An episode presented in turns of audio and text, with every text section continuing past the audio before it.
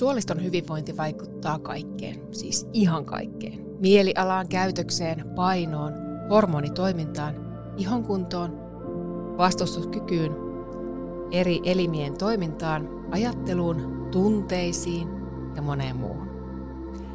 Ei siis ihan turha aihe tämänkertaisella podcast-jaksolla. Te olette myös kovasti toivoneet jaksoa suoliston hyvinvoinnista, joten ota hyvä asento tai lähde vaikka lenkille Laita kuulokkeet päähän ja kuuntele. Sen lisäksi, että tässä jaksossa mä jaan ajatuksia ja tietoa suoliston hyvinvoinnista, niin mä jaan myös vinkkejä tätä sivuten. Koska suolistofloran epätasapaino aiheuttaa myös kroonista tulehdusta, mä jaan myös pari sanaa hiljaisesta tulehduksesta, joka niin usein meidän huomaamattamme kehossa majailee ja on monien eri ongelmien taustalla. Suolisto on paikka, jossa muun muassa ravinto imeytyy, vastustuskyky majailee ja jossa 90 prosenttia mielihyvähormoneista me muodostuu. Suolistoflora vaikuttaa mielialaan, onnellisuuteen, motivaatioon ja voi jopa vaikuttaa siihen, miten meidän hermosto toimii myöhemmässä elämässä. Serotoniini on hermoston välittäjäaine. Sitä sanotaan usein onnellisuushormoniksi. Ja mieti, että 90 prosenttia siitä on suolistobakteerien tuottamaa. Ja jos suolisto voi huonosti, ei näitä onnellisuushormonejakaan synny. Suoliston sanotaan olevan vähän niin kuin toiset aivot. Ja tällä tarkoitetaan sitä, että bakteerit kommunikoi ihan koko ajan aivojen kanssa. Ja ne vaikuttaa sitä kautta muun muassa meidän käytökseen ja mielialaan. Me voidaan siis todella vaikuttaa myös psyykkiseen hyvinvointiin ruokavaliolla ja suoliston hyvinvointia tukemalla. Suolistosta löytyy myös se kuuluisa tuttu gut feeling, eli massutuntuma, joka antaa meille paljon arvokasta tietoa. Ja se, miltä vatsassa tuntuu, vaikuttaa ihan joka päiväisen toimintaan. Siihen, millainen meidän energiataso ja mieliala on. Ummetuksen tai löysän vatsan kanssa on aika vaikea miettiä mitään muuta kuin itse sitä asiaa. Erilaiset suolisto-ongelmat on yleistyneet hurjasti. Ja jos mä nyt kysyn sulta, ootko kokenut joskus jonkinlaisia suoliston ongelmia, niin sä vastaat luultavasti kyllä. IBS eli ärtyneen suolen oireyhtymä on noussut suureksi ongelmaksi kaiken keinotekoisen ravinnon ja stressin keskellä. Luonto ja ihminen kulkee käsi kädessä, ja jos meidän ympäristö voi huonosti, voi myös ihmisen sisäinen ekosysteemi eli mikrobiomi huonosti. Viime vuosina on tehty valtavasti tutkimusta suolistosta, ja se onkin lisännyt merkittävästi ymmärrystä suoliston mikrobiomiston merkityksestä. Suoliston monimuotoinen, tasapainoinen ja terve mikrobiomi on merkityksellinen muun muassa immuuni- ja endokriinisen järjestelmän ja normaalin kehityksen kannalta. Ja mikä sitten tuo endokriininen järjestelmä on, niin se on järjestelmä, joka koostuu useista rauhasista, jotka sijaitsee kehossa. Rauhaset erittää hormoneja, semmoisia kemiallisia lähettimiä, jotka saa kehon suorittamaan oleellisia tehtäviä, jotka yleensä liittyy kasvuun tai ja aineenvaihduntaan. Suoliston mikrobiomiston vaikutus ulottuu myös hermoston kehitykseen. Suolistobakteerit vaikuttaa suoliston hermostoon, mikä voi vaikuttaa viestien välitykseen suoraan aivoihin. Vagus eli kiertäjähermo, sen on todettu olevan tosi tärkeä väline noiden viestien viejänä suolistobakteereista keskushermostoon. Mikrobiomi, suolisto ja aivoviestintä on koko systeemimme ja hyvinvoinnin kannalta tärkeässä roolissa, minkä takia suoliston hyvinvointiin on syytä kiinnittää huomiota. No, minkä ihmeen takia suoliston tila on pääsääntöisesti nykyään sitten niin heikko? Maailman ja meidän elämäntapojen muuttuessa on suoliston eri bakteerilajien monimuotoisuus laskenut ihan merkittävästi. Se on jotain ihan muuta kuin mitä se on kauan kauan sitten ollut. Hyvien bakteerien määrä ja lajirikkaus on laskenut merkittävästi ja ne niin sanotut pahikset, ne huonot bakteerit, ottaa helposti ylivallan. Suoliston bakteerikannan tiedetään vaikuttavan paitsi meidän vastustuskykyyn ja hermoston toimintaan, myös käyttäytymiseen, mielialan, stressinsietokykyyn, ahdistukseen ja masennukseen. Suoliston yhteydessä puhutaan usein mikrobiomista, ja sillä tarkoitetaan yhteisöä, jossa molemmat osapuolet hyödyntää toisiaan, ja erilaisia mikroorganismeja. Ja vaikka me saatetaan kuvitella, että tämä liittyy vaan suolistoon, niin tällaisia yhteisöjä elää suoliston lisäksi muun muassa iholla, suun limakalvoilla ja silmän sidekalvolla. Nykyinen elämäntyyli on johtanut siihen, että erilaiset krooniset sairaudet on lisääntynyt merkittävästi, erityisesti meillä länsimaissa. Esimerkiksi erilaiset tulehdukselliset suolistosairaudet, niin kuin haavainen paksusuoli, tulehdus tai sitten Crohnin tauti. Elämäntavoilla ja ravinnoilla voi tehdä tosi paljon. Voi ennaltaehkäistä ja hoitaa. Ja sitten kun vatsa voi hyvin ja mikrobiomi on kunnossa, voi yleensä myös muu elimistö hyvin. Energia riittää, keho ja mieli voi hyvin, ravinto imeytyy, ajatus on kirkas ja mieli useimmiten positiivinen. Suoliston heikko tila saattaa oireilla tosi monella eri tavalla. Joskus on vaikea edes kohdistaa, että joku oire on suolistoperäinen. Esimerkiksi heikot luut. Niin, sä et varmaan ajatellut tätä ihan ekana. Joskus voi käydä niin, että vatsa tuottaa liikaa happoa, mikä tarkoittaa sitä, että kalsium ja magnesium kaltaiset mineraalit, niin ne imeydy siellä suolistossa. Ja yksi oleellinen tekijä tässä ongelmassa on myöskin K-vitamiini, jota tuottaa juurikin suolisto, joka on avaintekijä vahvojen ja terveiden luiden kannalta. Ja jos se suolisto ei toimi kunnolla, saattaa seurauksena olla se, että se K-vitamiinia ei tule, sitä ei muodostu ja siitä on puutetta. No sitten on erilaiset ihooireet, kutiseva iho, ihooireet ylipäätään. Jos suolisto on liian vuotava, ruoan hiukkaset, joita ei ole pystytty käsittelemään kunnolla, pääsee verenkiertoon. Ja jos kehossa on liikaa happosuutta, vastustuskyky tulee reagoimaan ja torjuu myrkyllisiä aineita monilla tavoilla, jotka usein näkyy meille sitten ihon kutinana, tulehtuneisuutena ja turvotuksella. Stressin ja ahdistuksen tunteet on myös yksi oireilu suolistosta. Suoliston mikrobiomin epätasapaino ilmenee ensimmäiseksi mielentilan muutoksena, ihan ekana. Vaakushermo yhdistää suoliston aivoihin ja viestit kulkee koko ajan. Ja ne kulkee muuten molempiin suuntiin. Ajatukset vaikuttaa suoliston mikrobiomiin ja mikrobiomi ajatuksiin ja tunteisiin. Sitten on yksi oire, joka on heikot kynnet. Ja se on yleensä selkeä merkki siitä, ettei imeytä ravinteita siitä syömästään ravinnosta. Siis selkeä oire suolisto-ongelmista.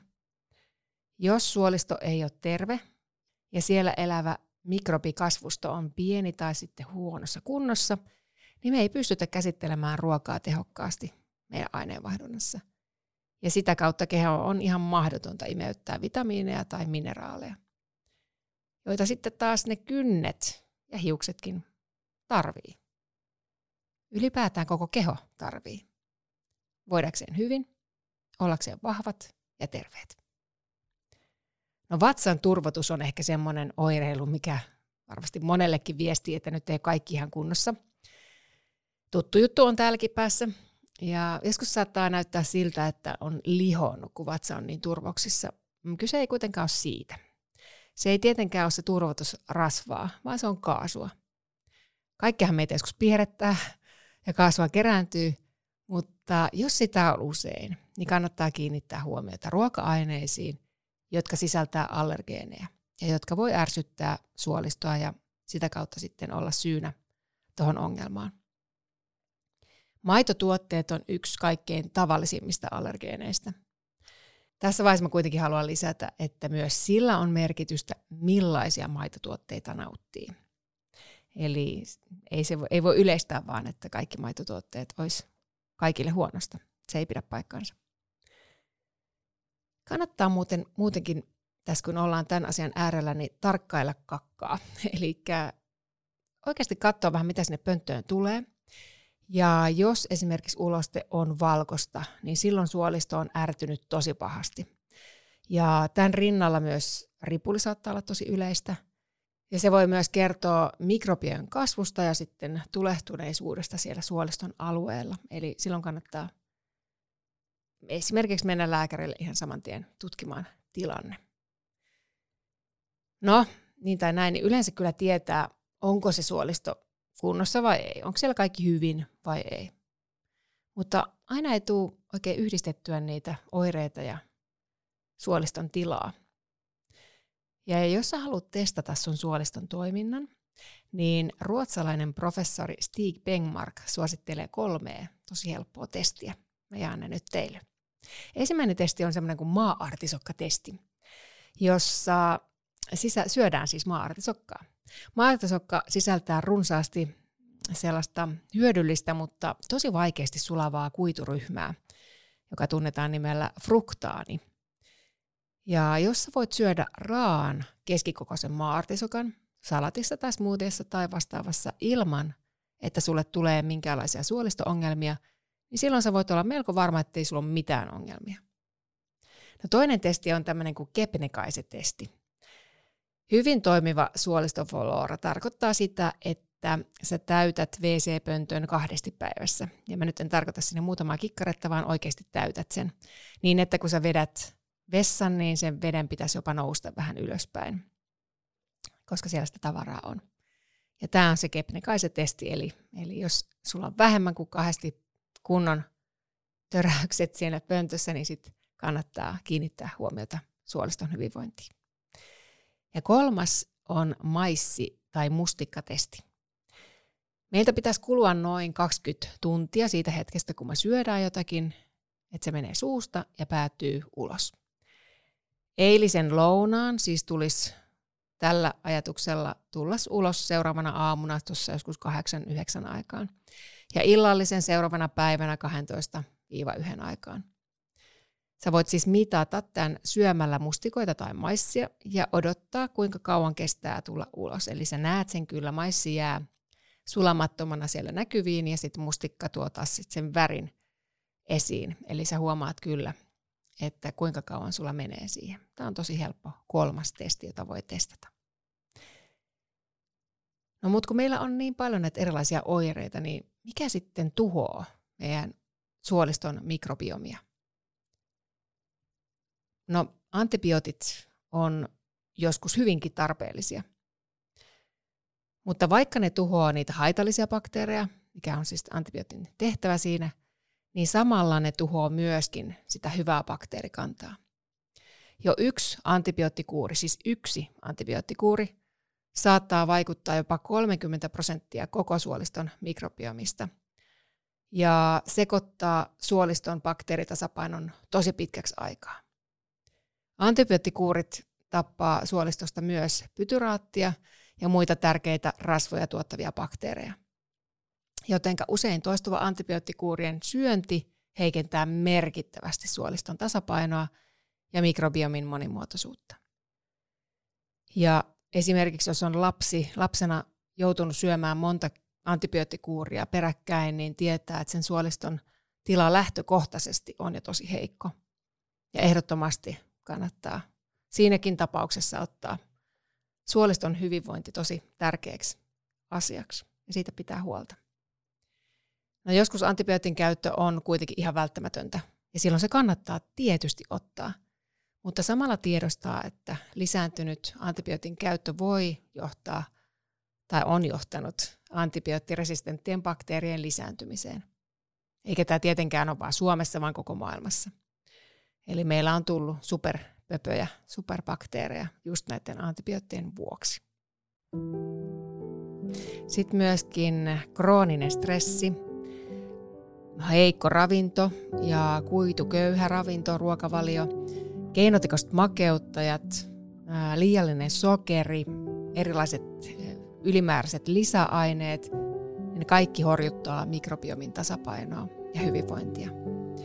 Se kiire, stressi ja heikkolaatuinen ja lisäaineilla kyllästetty ravinto, krooniset tulehdukset ja uupunut mieli, ne saa meidän suoliston bakteerikannan häiriintymään ja meidät voimaan tosi huonosti.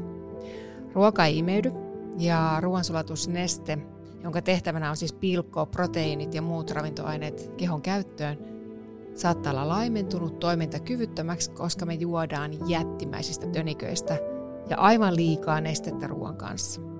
Tai sitten me nautitaan turhaa vaikka närästyslääkkeitä.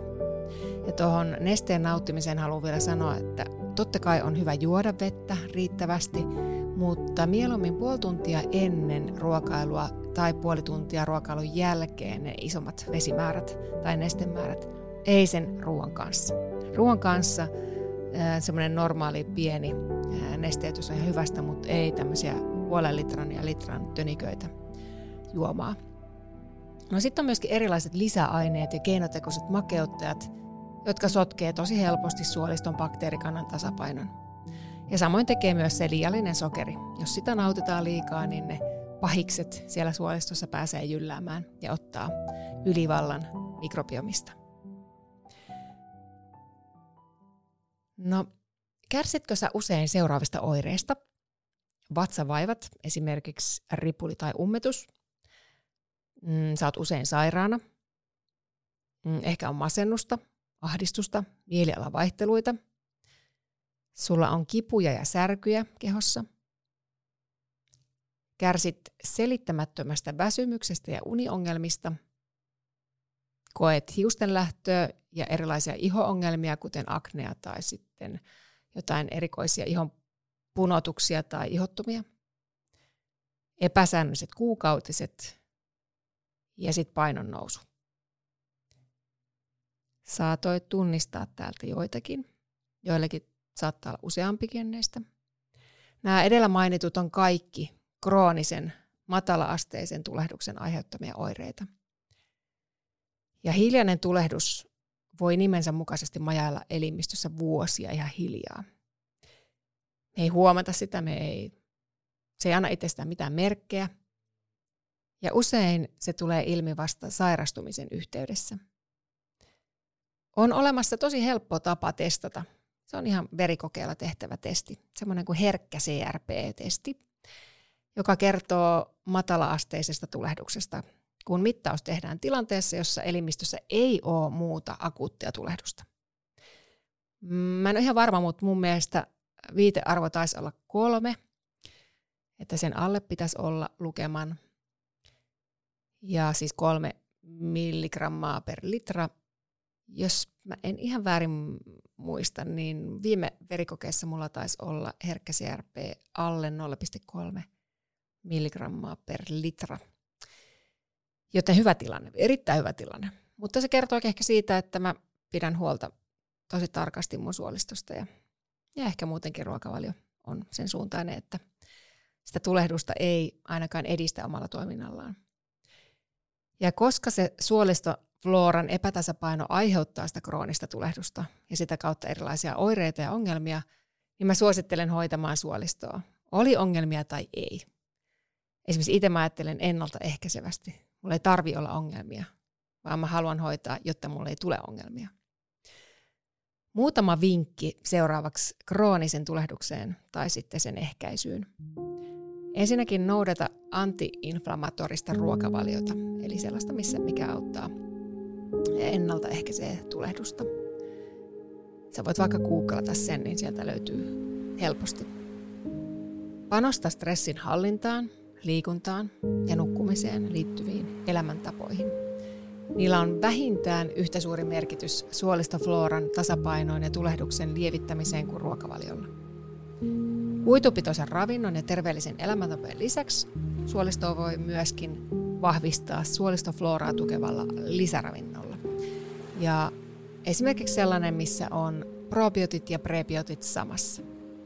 Eli semmoinen yhdistelmä on suolistolle tosi hyödyllinen, jossa on bakteereja ja sitten niitä kuituja, jotka toimii sitten bakteerien ruokana.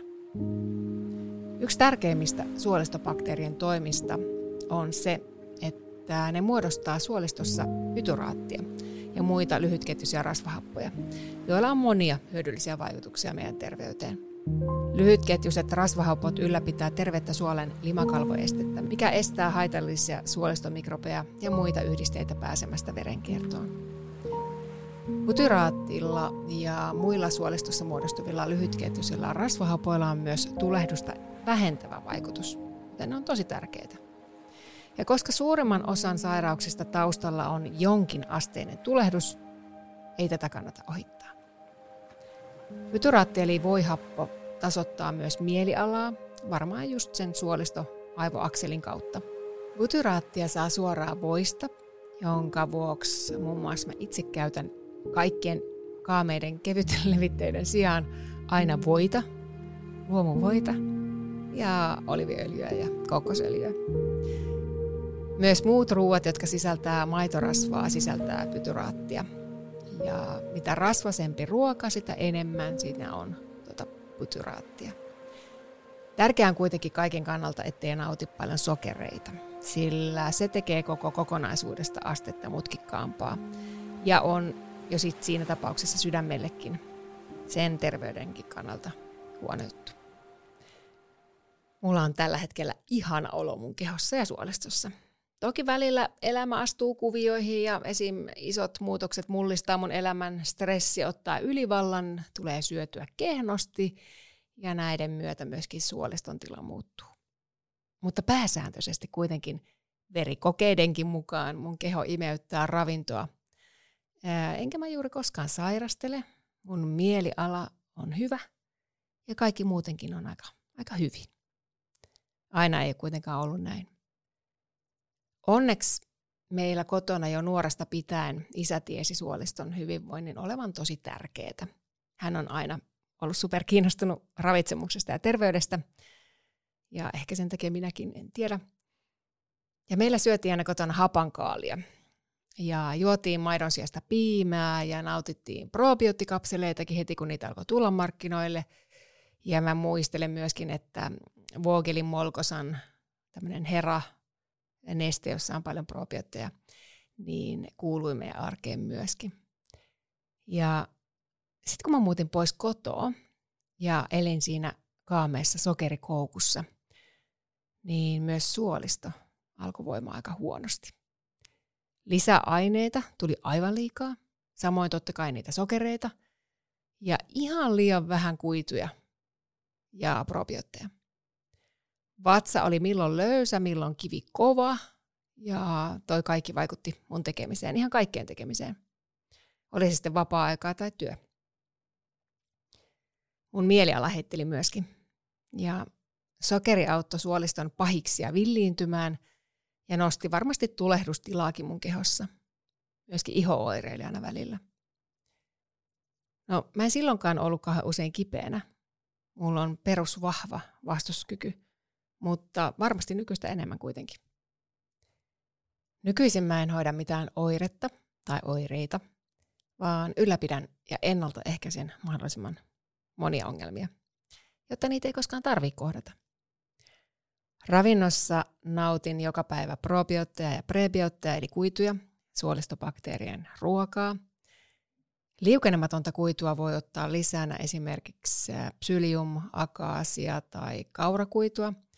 Ja ravinnosta saatavaa liukenevaa kuitua saa esimerkiksi hedelmistä, kasviksista, marjoista ja siemenistä. Mä syön joka päivä myöskin fermentoituja ruokia.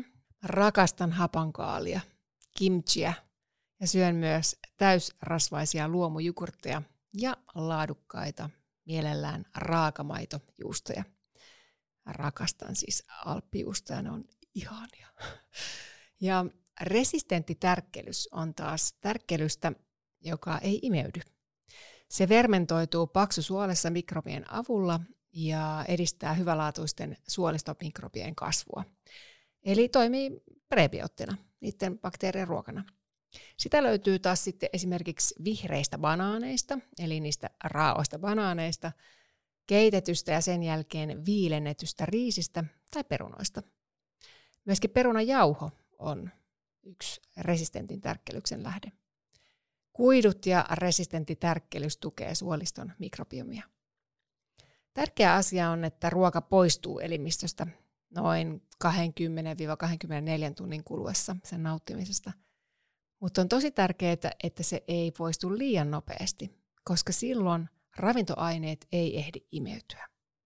Liian hidas ruoansulatus tai ummetus puolestaan on haitallista sen takia, että silloin ne kuona-aineet ja toksiinit pääsee imeytymään takaisin kehoon ja vaikuttaa vahvasti myös mieleen. Polyfenolit muokkaa mikrobiotaa hyvään suuntaan. Monet kasvikunnan ruoat, kuten marjat ja hedelmät ja vihannekset, sisältää noita arvokkaita polyfenoleita, jotka vaikuttaa suoliston mikrobiotaan suotuisasti. Marjat ja tuuma suklaa tästä hyvä esimerkki. Ja sitten hei, hyviä uutisia viinin ystäville. Alkoholin kohtuullinen käyttö on hyödyksi mikrobiotalle. Mutta tässä siis kohtuullinen ja ei tarkoita sitä, että tarvii joka, joka päivä olla tai ilta ottamassa juomaa. Ja sekin on tärkeää, mitä juo. Nimittäin esimerkiksi erityisesti punaviinin on havaittu auttaman jollain, jossain määrin. Eli on tutkittu punaviinin juojien mikrobiotan olevan monipuolisempi, jos verrataan sitten sellaisia, jotka ei yhtään punaviiniä käytä. Mutta hei, tämä ei ole syy, minkä takia kannattaa sitä punaviiniä alkaa juomaan, jos ei se muuten maistu. Eli ravintorikkaiden ruokien ja sen punaviinin lisäksi mä tuen suoliston hyvinvointia muun muassa hengitysharjoituksilla, liikkumalla luonnossa – prosessoituja ruokia ja keinotekoisia aineksia välttämällä, meditoimalla, myönteisillä ajatuksilla, kyllä, siis positiiviset ajatukset tukee hyvää bakteerikantaa. Ja sitten mä pyrin nauttimaan riittävästi vettä ja kuituja, nukkumalla riittävästi, mm, ottamalla päivittäisen pro- ja prebioottivalmisteen. Mä käytän itse sellaista tuotetta kuin Symbiotic – ja jos haluat alle koodin, se löytyy tuolta Instagramin puolelta. Kaiken hyvän lisäämisen ohella on tärkeää myöskin tiedostaa, mitä sellaista tekee tai nauttii, josta on haittaa suoliston mikrobiomille. Ja valita sitten askel kerrallaan toisin. Ja hei, muista, maltti on valttia tässäkin. Eli askel kerrallaan parempaan suuntaan. Ja muista, että kaikkea ei todellakaan kannata muuttaa kerralla. Se voi olla aivan liian liikaa koko sun suolistolle ja myöskin oireillakin sen mukaisesti. Ja sitten ähm, tämmöiset muutamat tämmöiset vinkit tai action stepit voisi sanoa tähän loppuun. Eli ihan vaan niin kuin muutama ajatus, mitkä sä voit ottaa osan näistä ehkä käytäntöön. Muutama vinkki suoraan, jolla mennään sitten kohti terveempää suolistoa ja parempaa oloa ja vahvempaa vastustuskykyä ja ja myöskin onnellisempaa elämää tyytyväisen vatsan kanssa. Syö kuituja, hedelmät, vihannekset, pähkinät, siemenet, sienet, merilevä ja muista juoda samaan aikaan myöskin paljon vettä. Koska jos me syödään paljon kuituja, mutta ei juoda vettä, ei nestetä kehoa, niin silloin esimerkiksi se kuitu saattaa ummettaa jopa. Eli muista myöskin nesteytys. Noudata antiinflammatorista ruokavaliota, eli tulehdusta estävää ruokavaliota. Panosta stressin hallintaan, liikuntaan ja nukkumiseen, näihin kaikkiin liittyviin elämäntapoihin.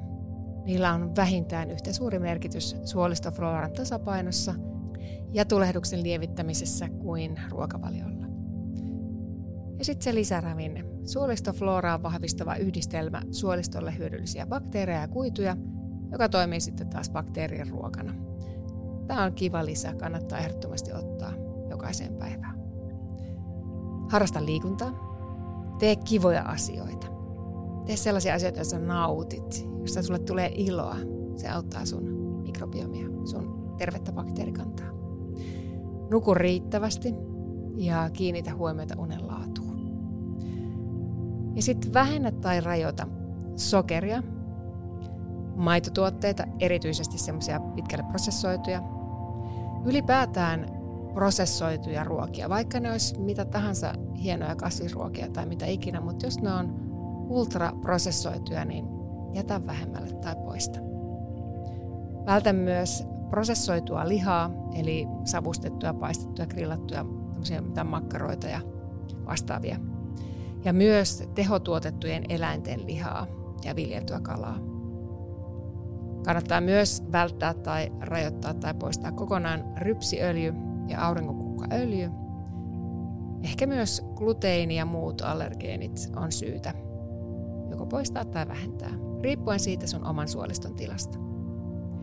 Ja sitten kaikki tämmöiset turhat lisäaineet, niin ne kannattaa unohtaa. Keinotekoiset makeutusaineet ja erilaiset sidos- ja täyteaineet, jotka häiritsee sun mikrobiotaa. Ja sitten hei, nyt kun mä oon sanonut nämä action stepit tähän loppuun, niin mä haluan sanoa, että älä stressaa näistä. Äläkä suorita näitä, sillä se vaikuttaa negatiivisesti myös suolistoon. Eli ajattele ehkä asiaa mieluummin niin, ehkä sen lempeyden kautta, että sä lähdet tekemään pieniä muutoksia, pieniä arjen valintoja, jotka auttaa sua kohti ihanaa oloa. Ei tarvi suorittaa suoliston hyvinvointia tai terveyttä, vaan pienillä stepeillä vaan eteenpäin ja hyviä asioita itselleen tehden. Niin se on ehkä se oikea tapa. Ja muista rentous tässäkin asiassa. Rento keho ja mieli voi huomattavasti paremmin. Kiitos kun sä olit siellä. Toivottavasti sait hyviä vinkkejä, ajatuksia suoliston kokonaisvaltaisesta merkityksestä, missä kaikessa se meitä tukee ja missä se voi meitä auttaa. Ja ehkä sä sait jotain kikkakolmosiakin tuon tonne sun ää, työkalupakkiin ja ehkä teit jonkun suunnitelmankin siitä, että mitä sä tuut ehkä muuttamaan tai kokeilemaan. Niin tai näin. Kiitos kun olit siellä. Kiitos, että kuuntelet. Rakkaudella, Karita.